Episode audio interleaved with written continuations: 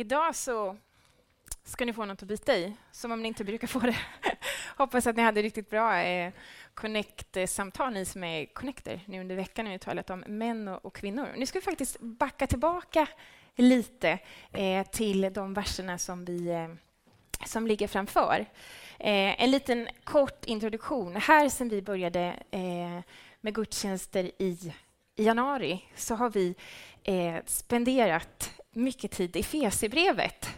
Eh, och första delen, kapitel 1, 2 och 3, det kallade vi för Saved-serien. Det handlar om alltså Guds initiativ, vad han har gjort för oss. Det handlar om tron, det handlar om doktriner. Och sen sker det ett skifte. Kapitel 4, 5 och 6. Och det är det som vi kallar för Changed-serien. Förvandling. Det är plötsligt blir det väldigt praktiskt. Plötsligt handlar det om vad jag som troende, alltså min respons till Gud och vad han har gjort för mig. Och det är där vi är inne i och vi är, har kommit till del sju. Så att eh, det här blir spännande. Paulus han pratar inte, nu när det, handlar, när det blir väldigt praktiskt och handlar om alltså vårt gensvar, så blir det ändå inte det här lyft dig i håret, kom igen, liksom, nu är det helt och hållet upp till dig.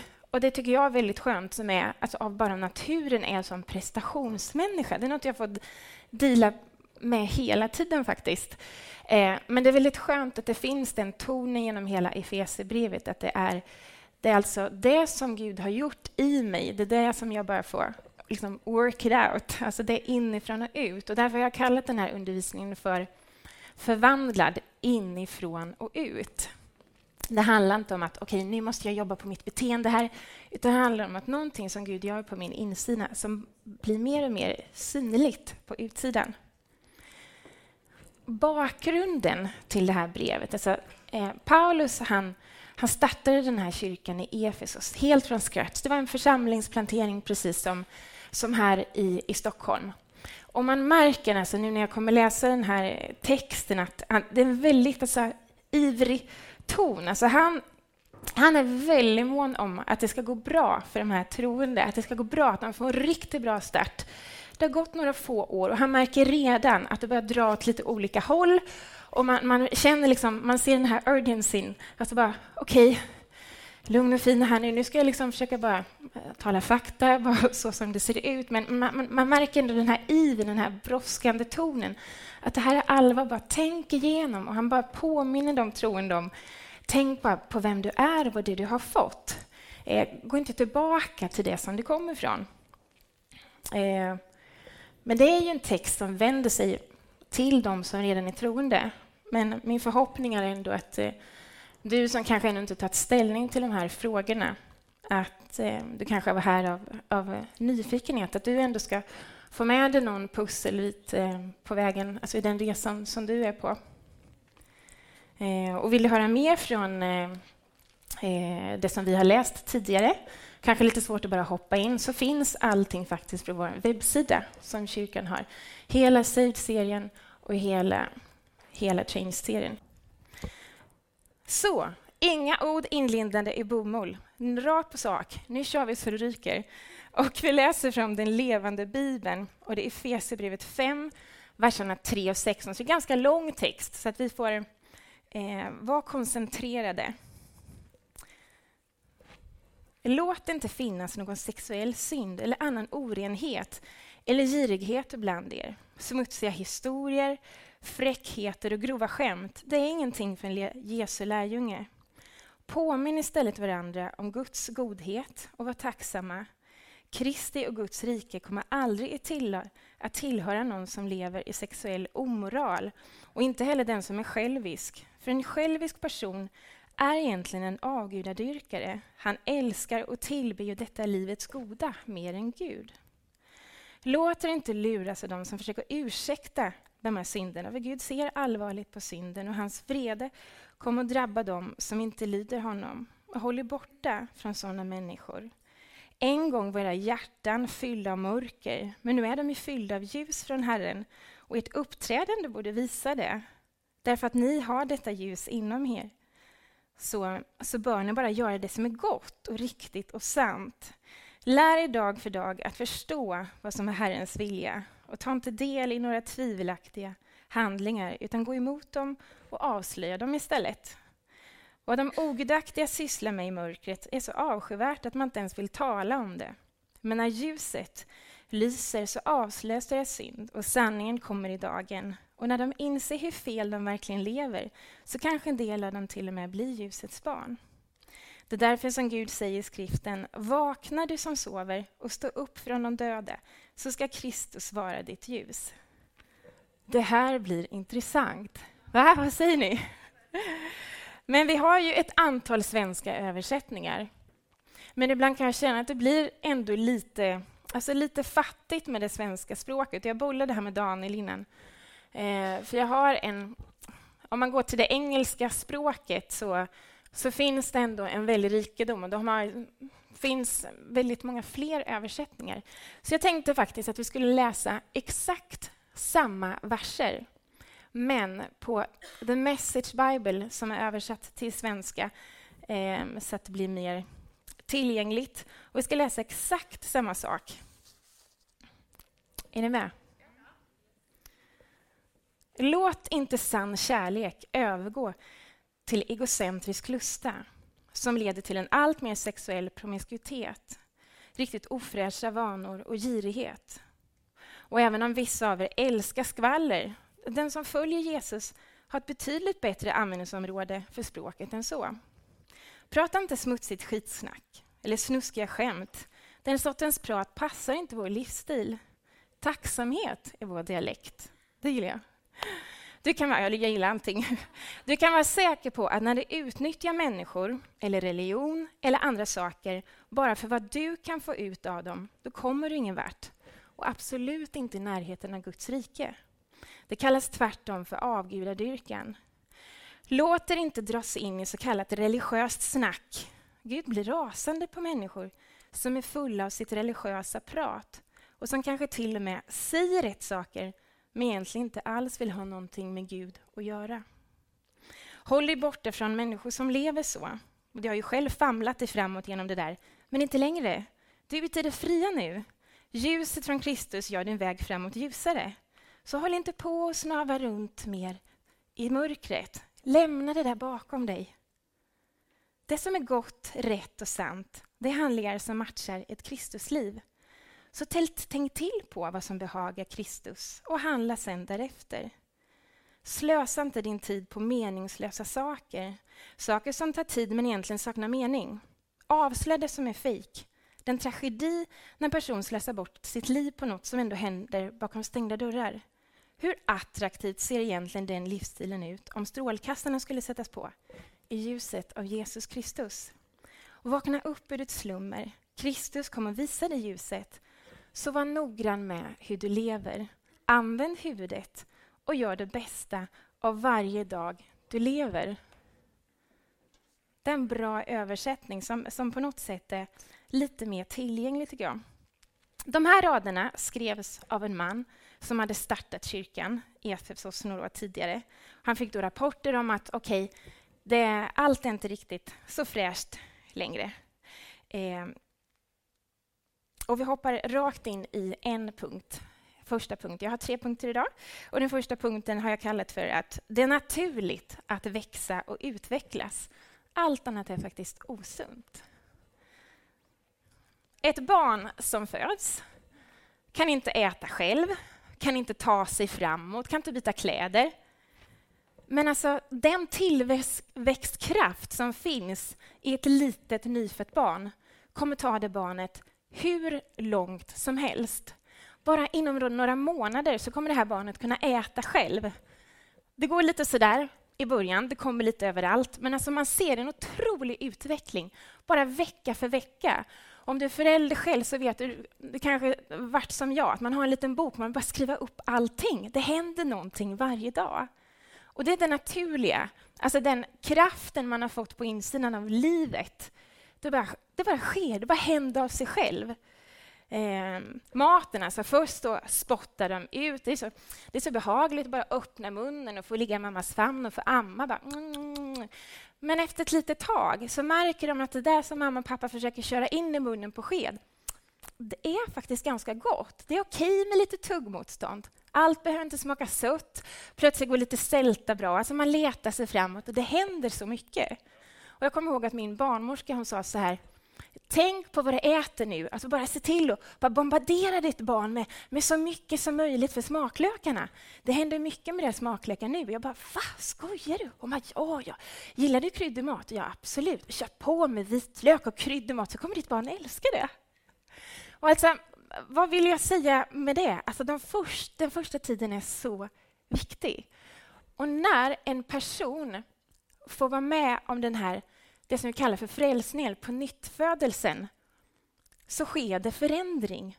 Det sker någonting. På, från den, den stunden så har den människan fått alltså, ett nytt liv på insidan. Och det mest naturliga i världen är att bara okej, okay, nu börjar det hända grejer. Nu börjar en utveckling. Det sker en tillväxt. Någonting växer och spirar. Det är det mest naturliga i världen. Om man nu märker att ett barn... Det händer inte riktigt det här som man bara tror ska hända. Det kanske inte går bra med amningen eller barnet klarar inte av att äta själv ett par månader. Alltså då, då blir det läkarkontroller och väldigt, alltså en, en, intensiv uppföljning. För det är inte normalt att ett barn inte ska utvecklas efter ett, eh, eh under, under, under, sitt liv. Eh,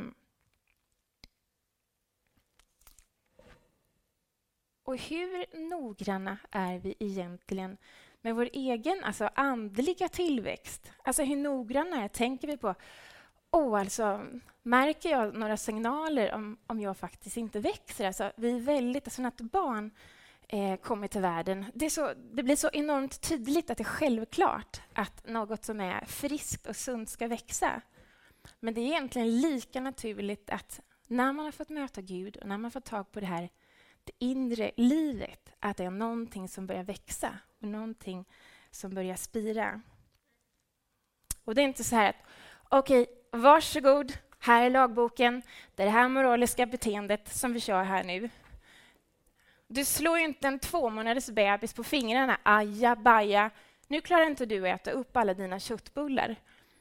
Utan det är någonting, alltså, det är någonting naturligt som bara händer. Det här barnet kommer lära sig. Vi bara hjälper den och hjälper den och det kommer komma.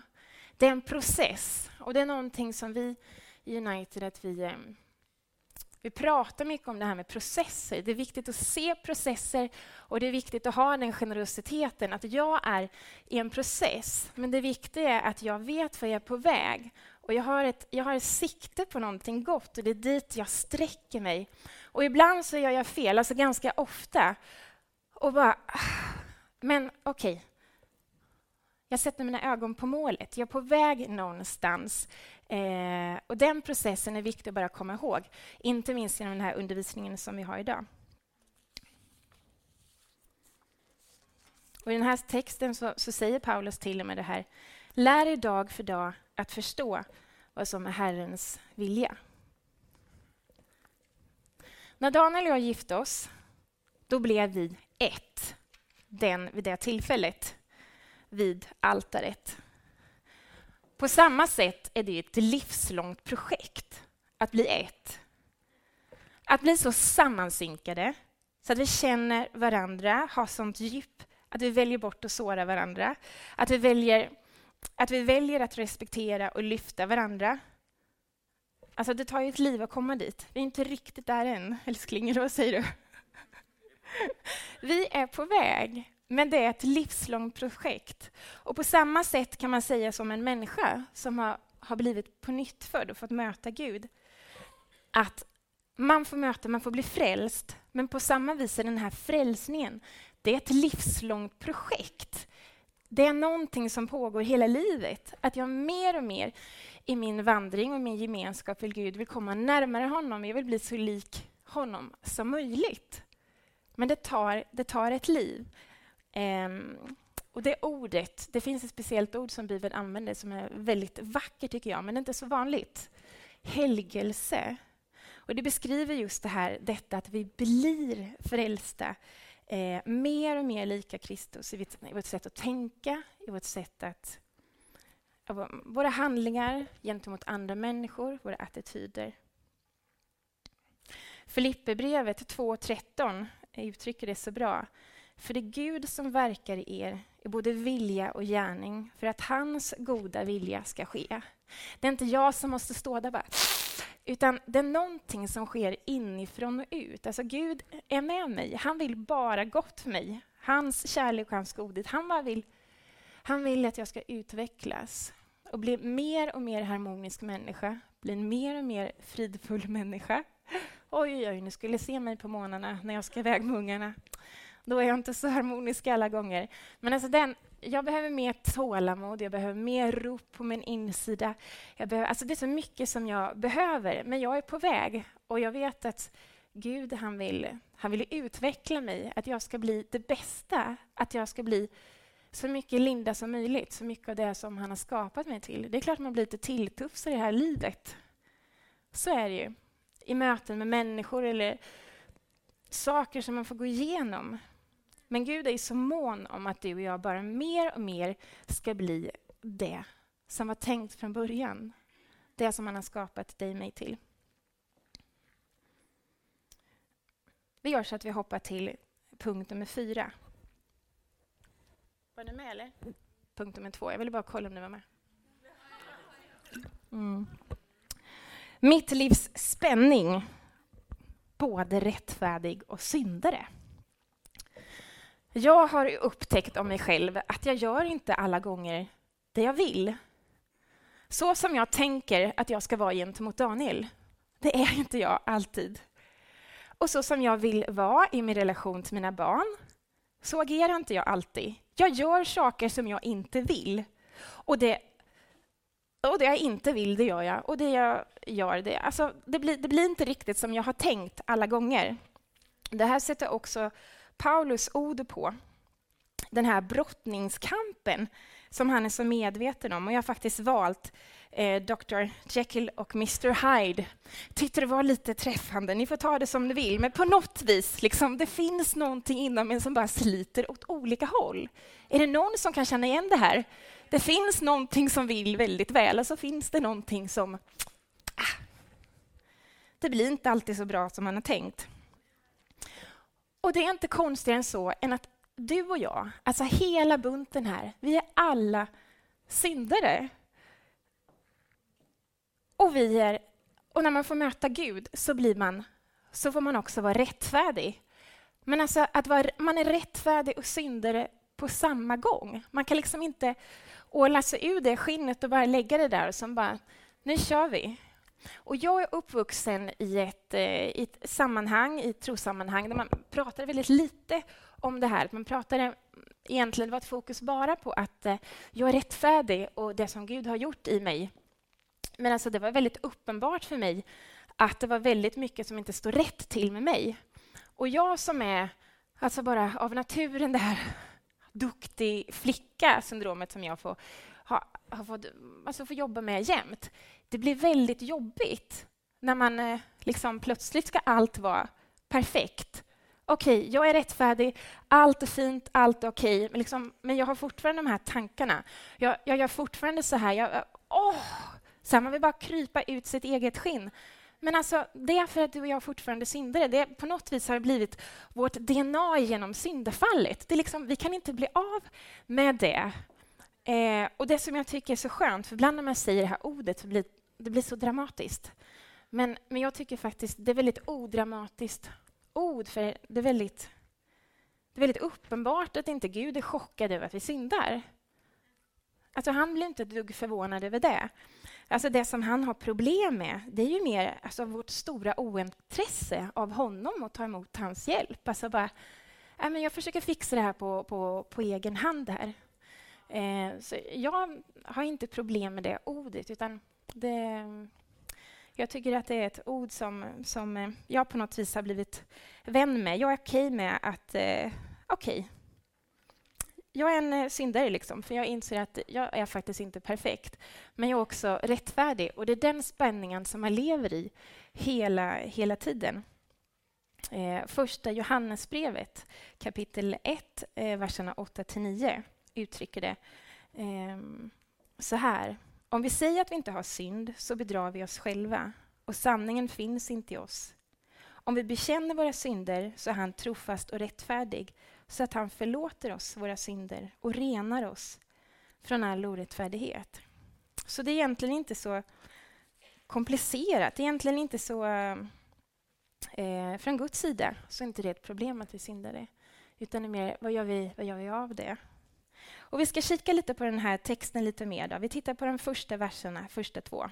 Låt inte sann kärlek övergå till egocentrerad lusta som leder till en allt mer sexuell promiskuitet, riktigt ofräscha vanor och girighet. Och även om vissa av er älskar skvaller, de som följer Jesus har betydligt bättre arbets användningsområde för språket än så. Prata inte smutsigt skitsnack eller snuskiga skämt. Den sortens prat passar inte vår livsstil. Tacksamhet i vår dialekt. Om vi bara kikar lite på vad Efesos var för stad. Det var alltså en världsstad, en, en storstad eh, på, på, den tiden. Och Det som var väldigt känt för staden det hade, eh, att det, var, det hade ett av de sju underverken, Artemis-templet. Artemis var fruktbarhetsgudinnan. Och det var hon som tillbad. Så i det här stora templet så fanns det en jättelik offentlig bordell. Det fanns tusen prostituerade tempeltjänarinnor som låg där beredda. Och Det här var de nytroendes vardag. Det var det som de hade vuxit upp i. De var vana vid att deras föräldrar gick för att eh, blidka de här gudarna.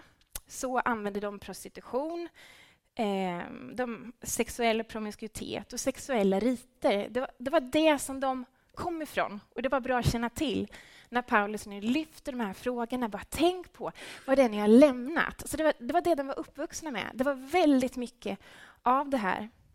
Och i vår vardag i ett land som Sverige som faktiskt skiljer sig eh, och är väldigt liberala många av de här sakerna jämfört med många andra länder där vi uppmuntras att experimentera med det sexuella vid, vid tidig ålder och så vidare. Här, här studsar ju den här texten extra mycket än om jag skulle läsa den här texten i kanske Dubai, där vi var för några veckor sedan, eller någon annanstans. Men på något vis, oberoende av vad, vad man är, så måste ändå tron vara densamma och uttrycks... Eh, alltså det som ändå är viktigt inför Gud. Eh, och jag läser ur jag kikade lite på rapporten Sex i Sverige som Folkhälsoinstitutet tog fram 1998. Då tittar man på trender inom eh, svenska, men, eh, svenskas sexvanor. Tittar man mellan 1967 och 1998, alltså ungefär 20 år. Och då har man sett en väldigt tydlig förändring. Att nu för tiden är samlag ofta inledningen till en parrelation. Istället, alltså den de kallar det för en initiationsrit istället för att en bekräftelse på en relation, en konfirm konfirmationsrit. Och man ser också en väldigt tydlig trend att yngre svenskar allt oftare har bara sex utan att kärlek är inblandad. Och när jag var tonåring då pratade man om att man, man, skulle, man, man älskar med varandra. Idag är det liksom rätt och slätt att ligga med varandra. tycker jag man har missat någonting. Eh, Bibeln däremot, den är väldigt tydlig med att, att människan är ande, kropp och själ. Och de påverkar varandra. Eh, så därför är det inte, är inte det som en människa gör fysiskt med sin kropp i en sexuell akt, det är inte någonting som sker i ett vakuum. Utan hela du som människa påverkas av, av, av det. Då.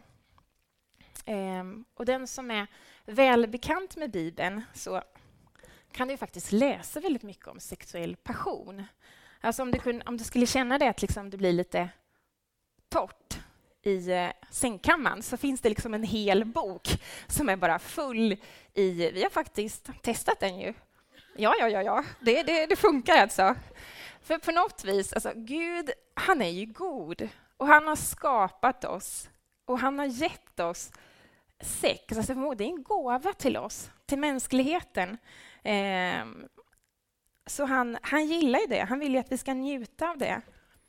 Och det finns också tydliga ramar för det här. För att det finns ju faktiskt en hel del baksidor man kan åka på.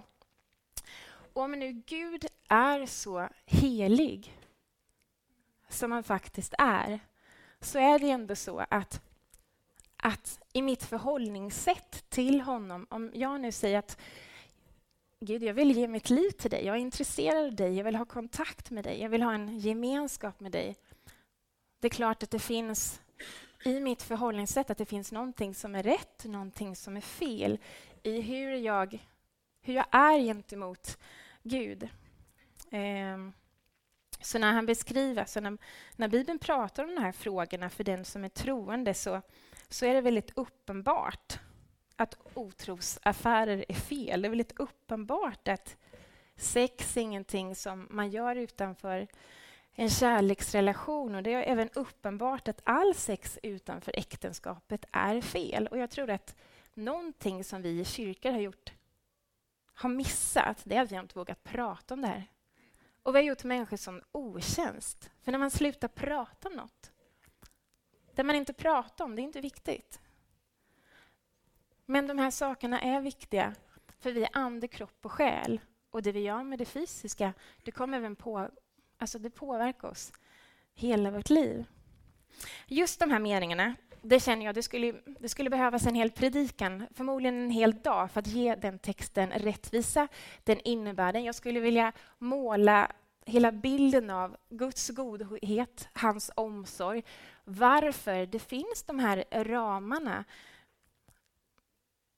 Varför? Men i ett förhållande där man håller ihop, där man har lovat varandra trohet, där man inte spelar ut varandra, där kärleken och respekten får leda. Det är klart att det har bättre förutsättningar för att det ska bli bra. Och det är klart att det blir mindre könssjukdomar, det blir färre oönskade graviditeter och färre krossade hjärtan. När de personerna som möts väntar tills de faktiskt har bestämt sig. Vi tror att vi kommer hålla många, många år framöver.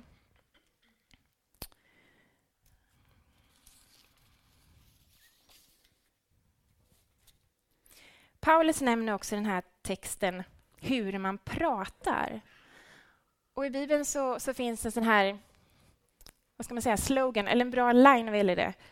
Det hjärtat är fullt av talar munnen. Och det är faktiskt så, det är få saker som är så avslöjande som alltså hur man pratar. Alltså vad kommer ut? Man är ganska spontan, man pratar hela tiden. Vi går upp på morgonen, vi känner oss där lagom ofräscha, man, man är liksom, tänker inte riktigt på... Liksom, man har inte riktigt kommit igång. Det är inte så att man skärper sig, utan man öppnar munnen och ut kommer det. Vad är det som kommer? Det kommer ut saker alltså från morgon till kväll. Det är få saker som är så avslöjande som hur vi pratar. Och jag hade talas om en kvinna som var över, åtta, eh, nej, över 80 år vid det här tillfället.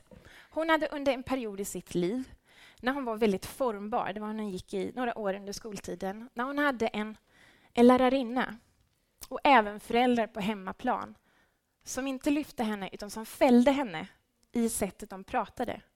Och när hon vid 80 års ålder pratar om det här så hade hon, hon var, hon var så märkt av det, att hon fortfarande var låst av det. Um, och Bibeln beskriver det här, alltså pratet, att eh, tungan är som en eld. Alltså det kan bara skena iväg och göra riktigt stor skada. Men om vi vänder på det så har vi faktiskt hundratals tillfällen varje dag när vi kan lyfta någon på arbetet, människor omkring oss, på bussen. Alltså hundratals tillfällen varje dag genom något så enkelt och spontant som vad som kommer ut i munnen. Vi går till sista punkten, nummer tre. Same, same, but different. Att leva med rätt föredöme. Och då kikar vi på, då har vi kommit till versen 6 och 7. Låt er inte dras in i så kallat religiöst snack Gud blir rasande på människor som är fulla av sitt religiösa prat och som kanske till och med säger rätt saker men egentligen inte alls vill ha någonting med Gud att göra. Håll dig borta från människor som lever så. Här är Paulus väldigt lik Jesus i sitt sociala liv. Jesus, han var ju den, han omgav sig med människor hela tiden som andra såg snett på, som var mindre polerade.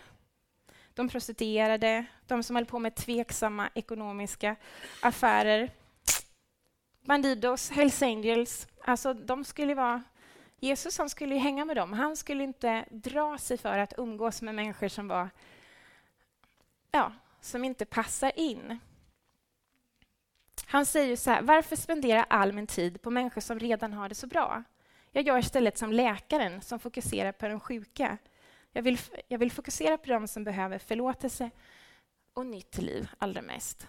Och det gillar jag. Han visste varför han hade kommit, varför han spenderade de här åren på jorden. Ehm, och de han pratar om här och de som Paulus pratar om här, det är ju de som, som Jesus hade ett sånt problem med. Hycklarna, alltså de som levde ett dubbelliv. De som sa I got it all together. Och ändå så hade man inget. Man hade ingen, eh, alltså, ingen villighet att ändra på sig, utan man gav sken av någonting och sen levde man ett dubbelliv. Ehm, och det kände Jesus att efter ett tag då var inte det intressant längre. När man försökt och försökt och de bara ville köra sitt race. Okej. Okay. Jesus han, han vände sig till människor som verkligen hade behov. Vi tittar på verserna 8 till 10. Du har själv famlat dig framåt genom det där, men inte längre. Du är ute i det fria nu. Ljuset från Kristus gör din väg framåt ljusare. Så håll inte på att snava runt mer i mörkret. Lämna det där bakom dig. Det som är gott, rätt och sant, det är handlingar som matchar ett Kristusliv. Så tänk till på vad som behagar Kristus och handla sedan därefter. Slösa inte din tid på meningslösa saker, saker som tar tid men egentligen saknar mening. Avslöja det som är fejk. Och det är en tragedi när en person slösar bort sitt liv på något som ändå händer bakom stängda dörrar. Hur attraktivt ser egentligen den livsstilen ut om strålkastarna skulle sättas på i ljuset av Jesus Kristus? Så vakna upp ur ditt slummer. Kristus kommer visa dig ljuset. Och var noggrann med hur du lever. Använd huvudet och gör det bästa av varje dag du lever. Jag hade ett par år under, alltså när jag var kring 20 som jag gick på en teamträningsskola. Då då var det så att då bodde man tillsammans, tjejer, två och två. Och då hade jag ungefär ett år när jag bodde med en tjej som hette Emily. Och sen bara rakt, eh, rakt över eh, närmsta dörr där bodde Sara och Anna. Eh, de vänskaperna har betytt så mycket för mig. Det var tjejer, eh, vi kände inte varandra från början, men vi hade, alltså vi hade liknande intresse eftersom vi, vi hade sökt den här utbildningen och vi började alltså, peppa varandra, dra åt samma håll. Vi har gråtit så mycket tillsammans. Eh, vi har skrattat, men alltså mycket tuffa grejer som man, är, som man har gått igenom tillsammans. Och vi har stått där i vårt och torrt. Och jag inser nu i efterhand bara, wow, vad hade jag varit? Vad hade jag fattat för beslut om inte jag hade haft Emily och Anna och Sara i mitt liv? Jag har liksom nästan tagit dem för givet. Men jag har bara insett hur viktigt det, har, det är att ha människor i sitt liv som hjälper en att komma i mål och dra åt samma håll och som också säger det. Du Linda, det är inte fräscht. Kom igen, du skulle inte gjort så där mot, mot henne. Liksom, gå, gå och prata med henne. Det, det är inte du. Du bara, du är så mycket mer Linda. Det behöver man, men så ofta så säger inte vi det. Utan vi bara, nej men alltså det, det, jag ska inte störa. Men alltså sann vänskap, då stör du för att ta upp någonting som skaver om det inte är bra. Eh, och när Paulus beskriver den här texten och de här... Alltså han, eh, det är flera saker. Han bara liksom, kom igen, håll dig borta från det här. Det handlar egentligen om att liksom, se till att du eh, har bra människor omkring dig. Det behövs för att det här ska hända. Eh, välj dina vänner med omsorg. Och då menar jag inte så att lika barn leka bäst. Alltså jag har väldigt många människor i mitt liv som, som tänker väldigt annorlunda från hur jag tänker. Och det är bra.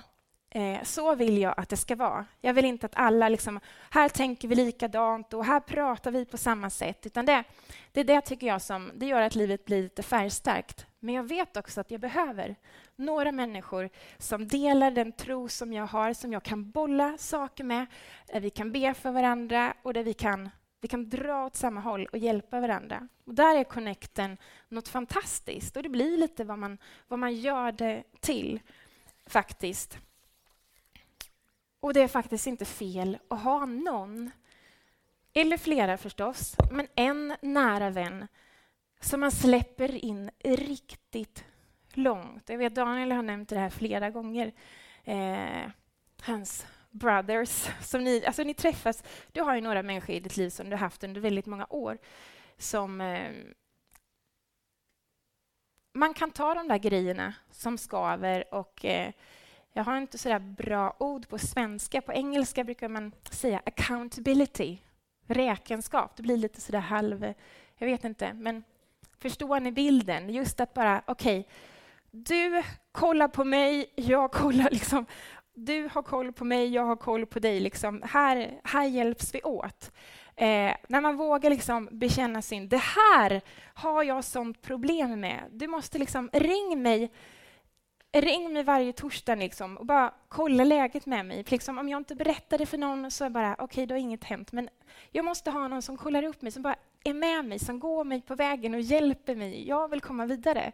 Att man bara öppnar upp, strålkastarna på för någon och bara okej, okay, så här är läget. Jag behöver dig. Jag fixar inte det här själv. Och det sista jag vill eh, nämna, som jag ser också i den här texten, eh, det är hur viktigt min syn på Gud är i detta. Jim Baker, jag vet inte om någon minns honom. Han var alltså en, en väldigt känd tv-evangelist från USA. Han nådde extrem popularitet och det slutade i fullständig katastrof.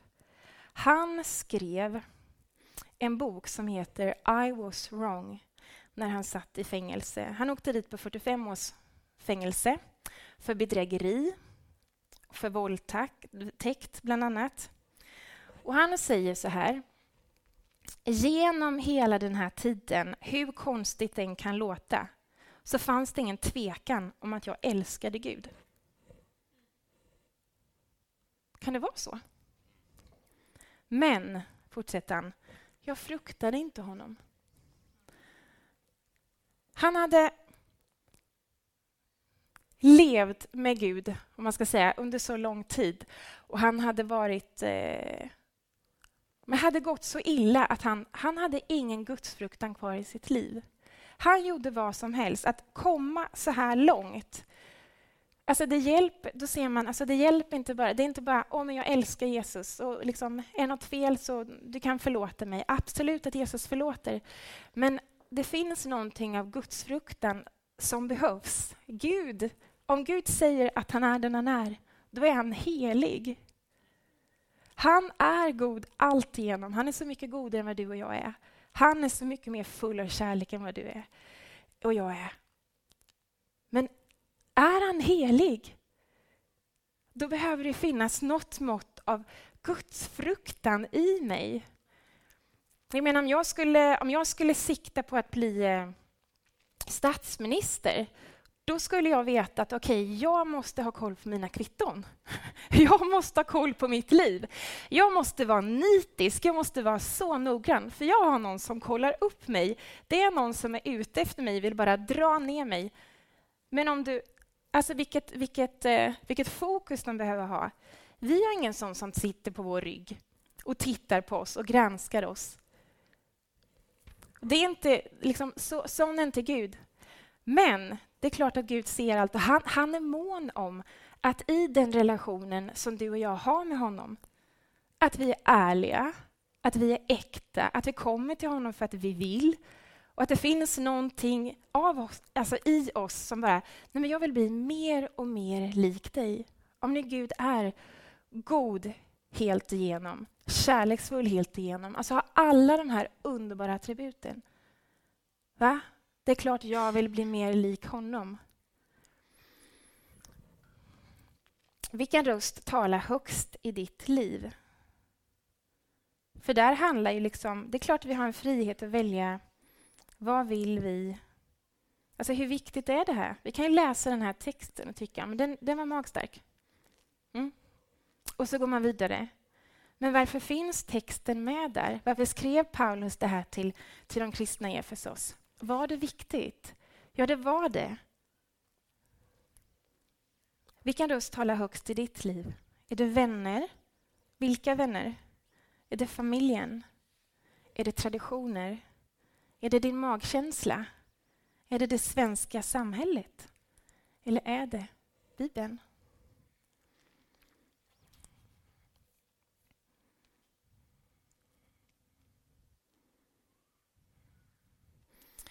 Jag ska avsluta med det här, men det är... Eh, jag bara säger det att din och min andlighet, den märks ju. Och jag är sån här hundra... Alltså jag är antingen eller. Det har jag nog alltid varit. Och jag tänker så här, men alltså, ska jag vara troende, då, alltså, då vill jag ha, jag har väl allt, jag vill ha hela kittet. Eh, Daniel och jag har några goda vänner som, de är fyra barn idag och de bor i Thailand, men de skulle inte haft fyra barn egentligen. Egentligen skulle de bara haft tre. För vid förlossningen som var väldigt svår och det blev ett akutläge så sövdes mamman ner och med ett akut kejsarsnitt så skulle de ta ut lille Jonathan. Men han var död. Och pappan som bara, har, vet, man har gått i nio månader och bara längtat efter den här lilla, lilla pojken som ska komma. Och sen är han död när han föds. Och han, alltså det bara, han blev bara, nej! För, för tjejen hon var, hon var nedsövd, hon hade ingen aning om vad som hände. Och där stod läkare, där stod barnmorskor och liksom, ja, det var ju synd liksom. Och han bara, nej! Ingen död ska få ta vår son! Och han bara bad och skrek ut i det rummet. Och vet ni vad som hände? Det där lilla hjärtat började slå. Jonathan lever idag, han är lika gammal som Caleb. Och Daniel och Paulina, de skulle inte haft fyra barn idag om inte Gud hade gripit in där. Men det fanns också någonting i Daniel som gjorde att han hade ett liv på insidan. Han visste, nu är det akut läge, nu gäller det. Nu måste någonting hända. Och han använde det livet som han hade på sin insida och han, han, han samarbetade med Gud och någonting hände. Det är för sent när man är i ett sånt läge. Ja, just det, det var ju det här med min andlighet också. Jag är inte riktigt liksom... Va? Alltså, om man har valt att vara troende, alltså varför vill man inte ha allting? Alltså jag tycker om man inte, om man inte vill ha allt, då, liksom, då tycker jag det är mycket bättre att liksom skita i det helt. Liksom gå hela vägen med något annat, men om man nu har valt... För jag menar, det kristna livet då är oerhört tråkigt om det är slätstruket och, och liksom kraftlöst. Inget liv. Alltså, jag tycker inte det finns... Alltså, det är ologiskt, tycker jag. Men nu är jag ju partisk här eftersom jag står och har mikrofonen. Men liksom, om man nu... Va? Varför inte gå hela vägen? Varför inte gå hela vägen? Jag ska avsluta med det här, som jag har sagt eh, två gånger nu. Men när jag bodde på Kirseberg, jag har, jag har nog berättat det här någon gång tidigare, men det var en intressant period i mitt liv när jag, när jag jobbade där. Och eh, då träffade jag en kille som var väldigt intresserad av det andliga. Han bodde längst bort i eh, korridoren. korridoren. det här var en ganska långa korridorer, 24 celler. Eh, och han, han satt inne för mord, så han satt där under ganska bra tag. Så vi hann, han ha en del samtal. Och han tyckte jag var intressant för att jag, jag var vaken andligt. Och han sa det. Linda, du vet att du har en väldigt stark aura. Den är vit. Och så när jag, jag sitter i min cell längst bak så känner jag när du kommer in på avdelningen. Din och min andlighet, den märks. Alltså det livet som finns på din insida, det märks om det finns någonting där. Va? Jag ska ju sluta nu, jag vet inte vad jag ska säga, men bara, liksom, nu kommer jag verkligen igång. Men alltså, hallå! Varför vill man inte ha allting? Och jag är verkligen på en resa Jag vaknar upp varje dag och känner att jag kommer till korta. Men det är okej. Okay. Men jag vill också ha mer och mer av Gud och därför behöver jag er, jag behöver människor i mitt liv som säger det där var inte fräscht, Linda. Liksom shape up med... Eh, Alltså, du, vi behöver varandra. Dra fördel av connecten, dra fördel av varandra. Våga släpp in människor i ditt liv, vi behöver det. Vi kör inte solostil här. Det kristna livet är inte tänkt att bara köra solo. Vi behöver varandra. Vi, liksom, vi sitter alla i samma båt. Yes.